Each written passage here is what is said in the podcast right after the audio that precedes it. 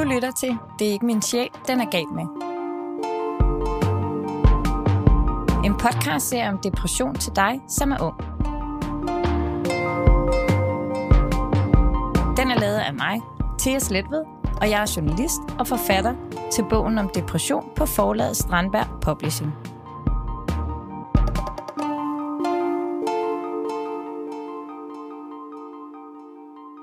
Jeg sidder i dag med Emma. Det gør jeg, fordi hun siden folkeskolen har haft depressive perioder med mørke tanker. Som så mange andre med depression har Emma også angst. De to ting hænger nemlig ret tit sammen. Men både angsten og depressionen har Emma fået hjælp til selv at håndtere og holde nede. Emma, vil du ikke lige begynde med at fortælle om dig selv? Jo, det vil jeg gerne. Jeg er 23 år og kommer fra Kolding, og til dagligt der går jeg på pædagoguddannelsen på andet semester. Inden vi hører, hvad det er, du har gjort for at få det bedre, så skal vi lige høre, hvordan det hele begynder for dig med de her mørke perioder. Det var jo en gang i folkeskolen. Jeg havde ikke sådan super mange venner. Jeg havde sådan en enkelt hister her, men, men ellers gik tiden meget alene.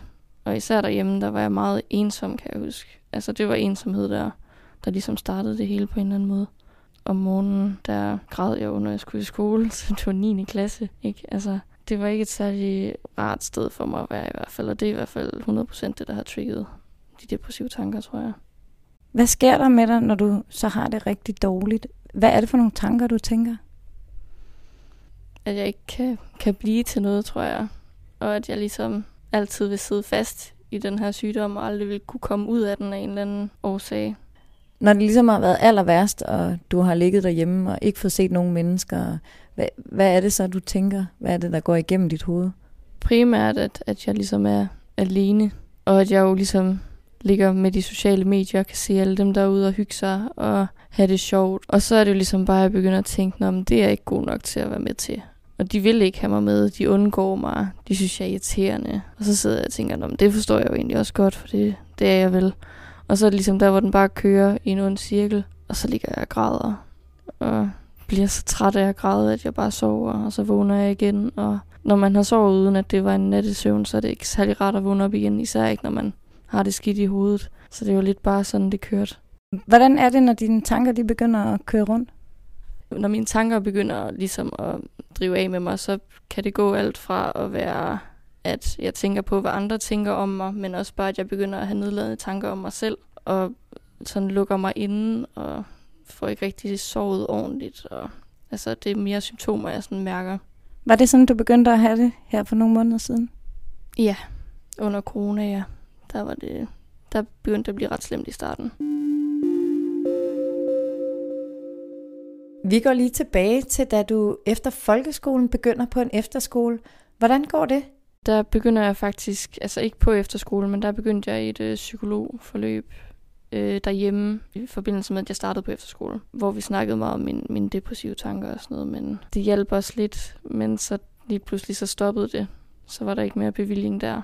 Men ellers så på efterskolen så snakkede jeg jo med, mine, med mine lærere og kontaktlærer og sådan noget, hvis der var noget slemt, men ellers så gik jeg nok bare og holdt det for mig selv. Du har fortalt, at når du har det skidt, så bliver det også svært for dig at komme i bad. Hvorfor? Jamen, når jeg har det så skidt, at, jamen, så kan jeg ikke se nogen grund til at gå i bad og sådan noget. Jeg tænker alligevel, hvis jeg ligger derhjemme, så er det ikke noget, jeg sådan går så meget op i. Det var også det, der var værst på efterskolen jo. Fordi der var der jo en grund til det. Jeg var jo blandt mange mennesker, så der skulle jeg jo. Men der blev jeg jo kaldt for døden for Lübeck af min, en af mine lærere, fordi jeg bare gik rundt i mit nattøj og lignede en eller anden, der ikke havde sovet i et år, kan man sige. Så. På et tidspunkt, så får du øh, simpelthen et angstanfald. Hvad sker der? Vi var faktisk til sådan et show med sådan en øh, manipulator. Og jeg ved ikke, hvorfor det lige var det, der skulle trick mig. Men det gjorde det bagefter. Det kunne jeg slet ikke håndtere ind i mit, mit hoved, hvad der var sket, og mit, mine øjne, og hvad... Ja, der fik jeg mit første angstanfald, hvor jeg lå og græd og var sådan helt i krampe nede på gulvet. Og det var rigtig skræmmende. Har du senere prøvet at få angstanfald? Det har jeg rigtig mange gange, ja.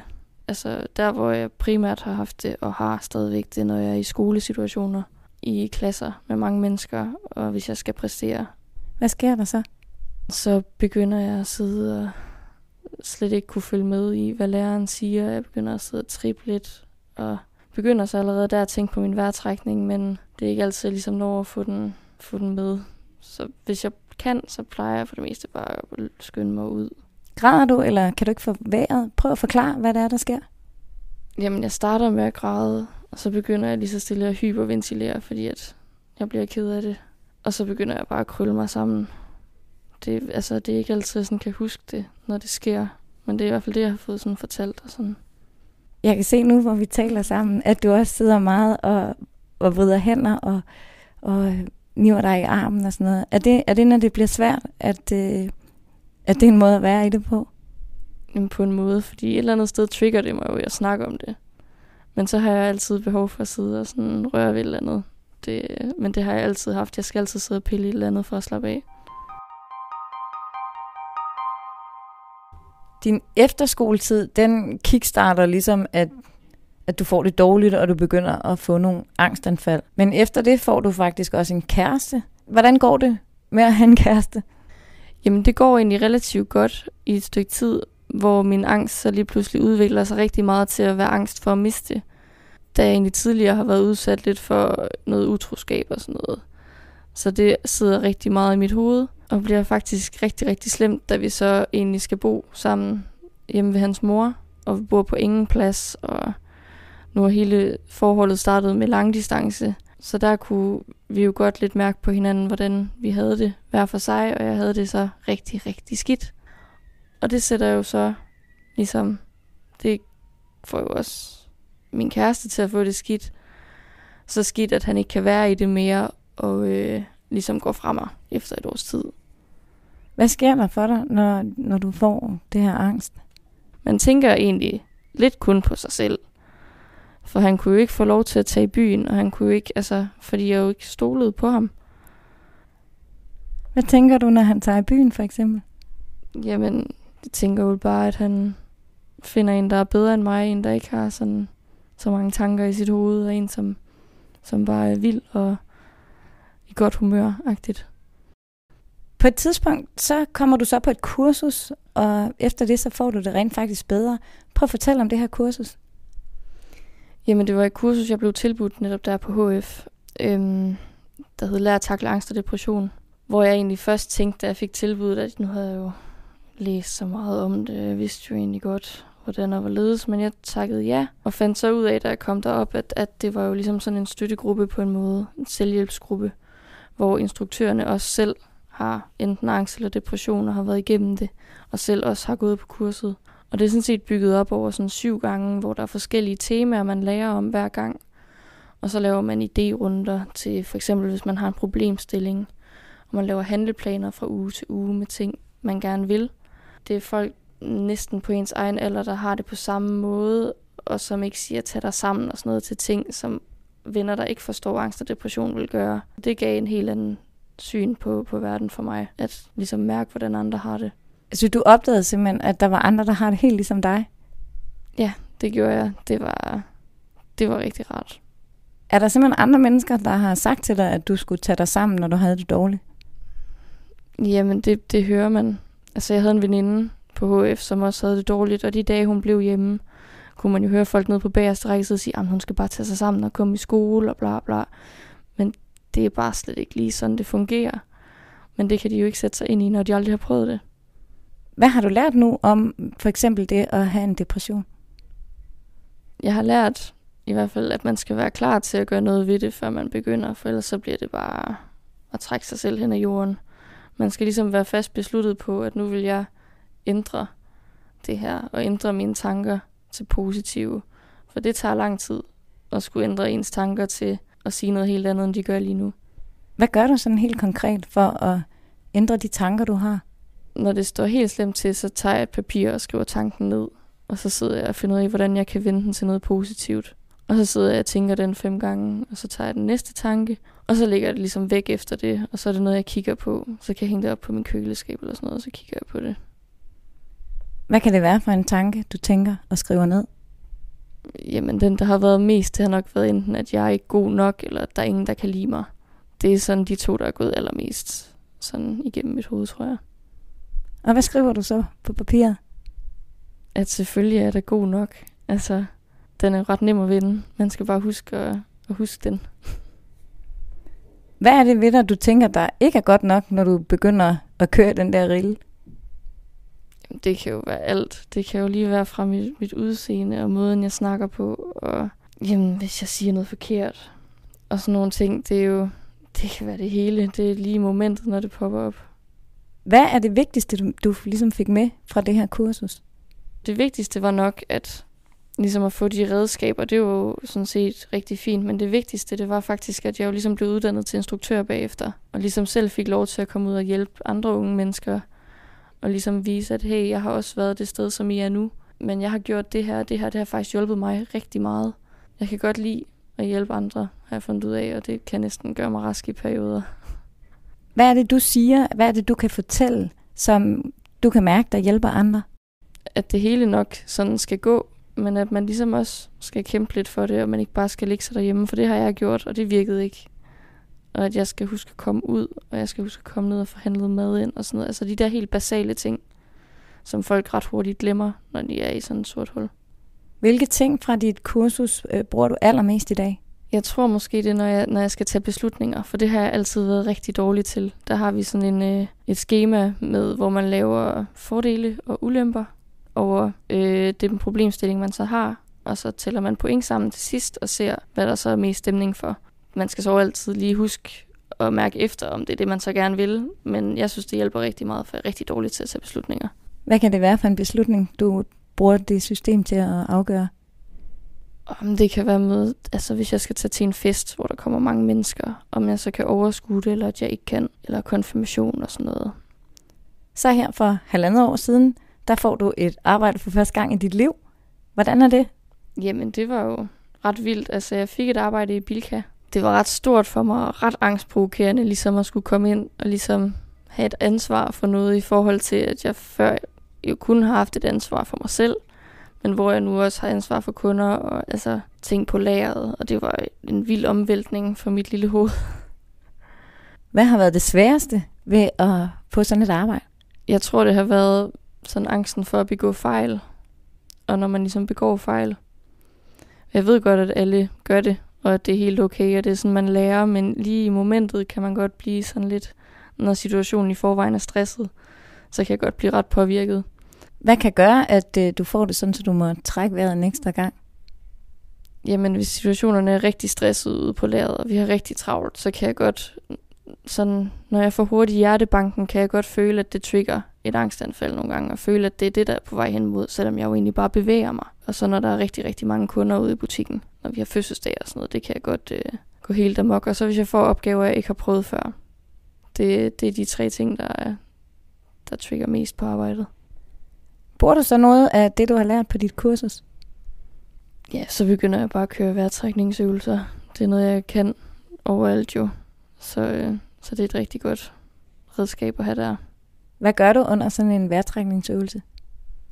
Jamen, jeg trækker vejret ind i 4 sekunder, og så holder jeg det der i 4 sekunder, og så puster jeg ud i 4, og så holder det i 4, og så starter forfra. Og så får du ro på? Det gør jeg. Helt bestemt. Hvad kan du mærke, at det har betydet for dig at have det her arbejde? Det har lige modnet mig en lille smule mere, øh, og gjorde mig klar til senere at skulle ud på arbejdsmarkedet, i forhold til førhen, da jeg ikke havde prøvet det, da det bare var totalt skræmmende, og jeg bare måske tænkte, at jeg ville ind på kontanthjælp resten af mit liv. Du har haft det svært med at gå i skole, og vi talte sammen, inden du skulle begynde på pædagogstudiet.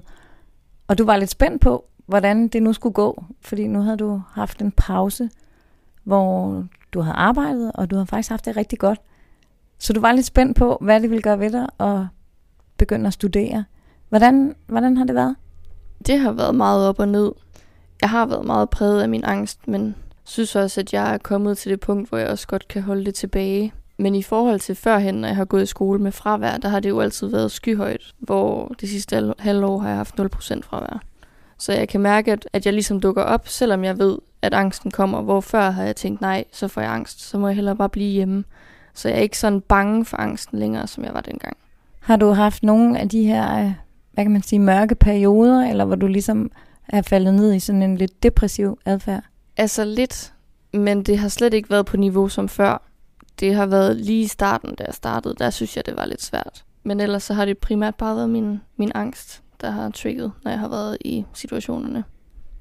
Og har du også her kunne bruge øh, nogle af de ting, du lærte på dit kursus?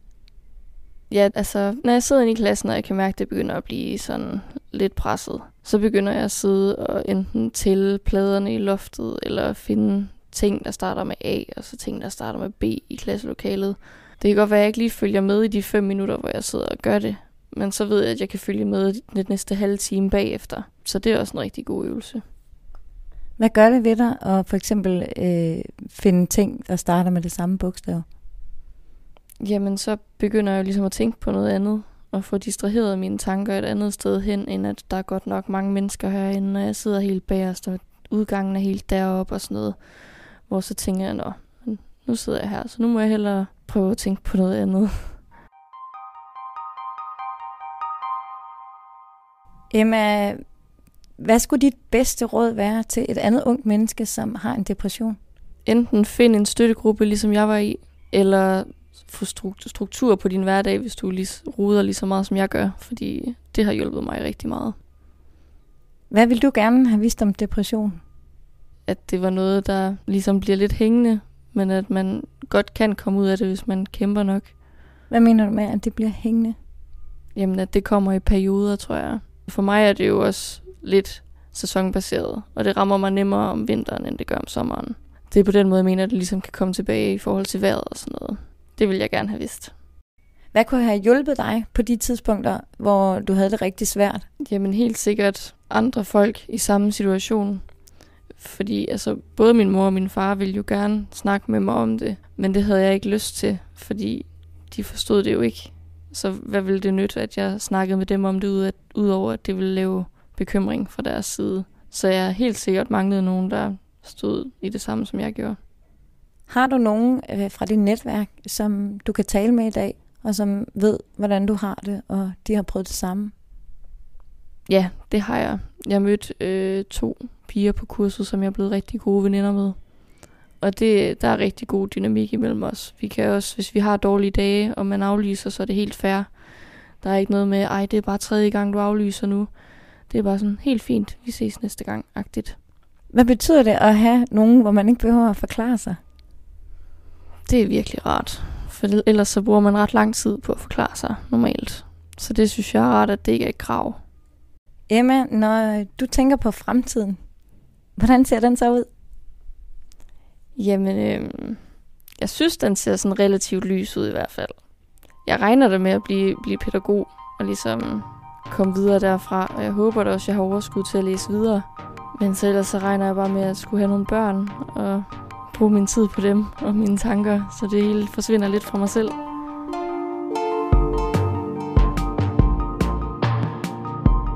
Hvis du ligesom Emma gerne vil blive bedre til at håndtere din angst, og hvis du har mørke tanker, så findes der flere gratis kurser i landets kommuner. Du kan spørge din læge, eller du kan ringe til din kommune og høre, hvad der findes tæt på dig. Det, som Emma var på, er det, som hedder Lær at takle. Det her var Det er ikke min sjæl, den er gal med. I podcastserien kan du lytte til flere unge fortælle, hvordan de er kommet igennem depression. Du finder podcasten på strandbergpublishing.dk og der, hvor du normalt finder din podcast.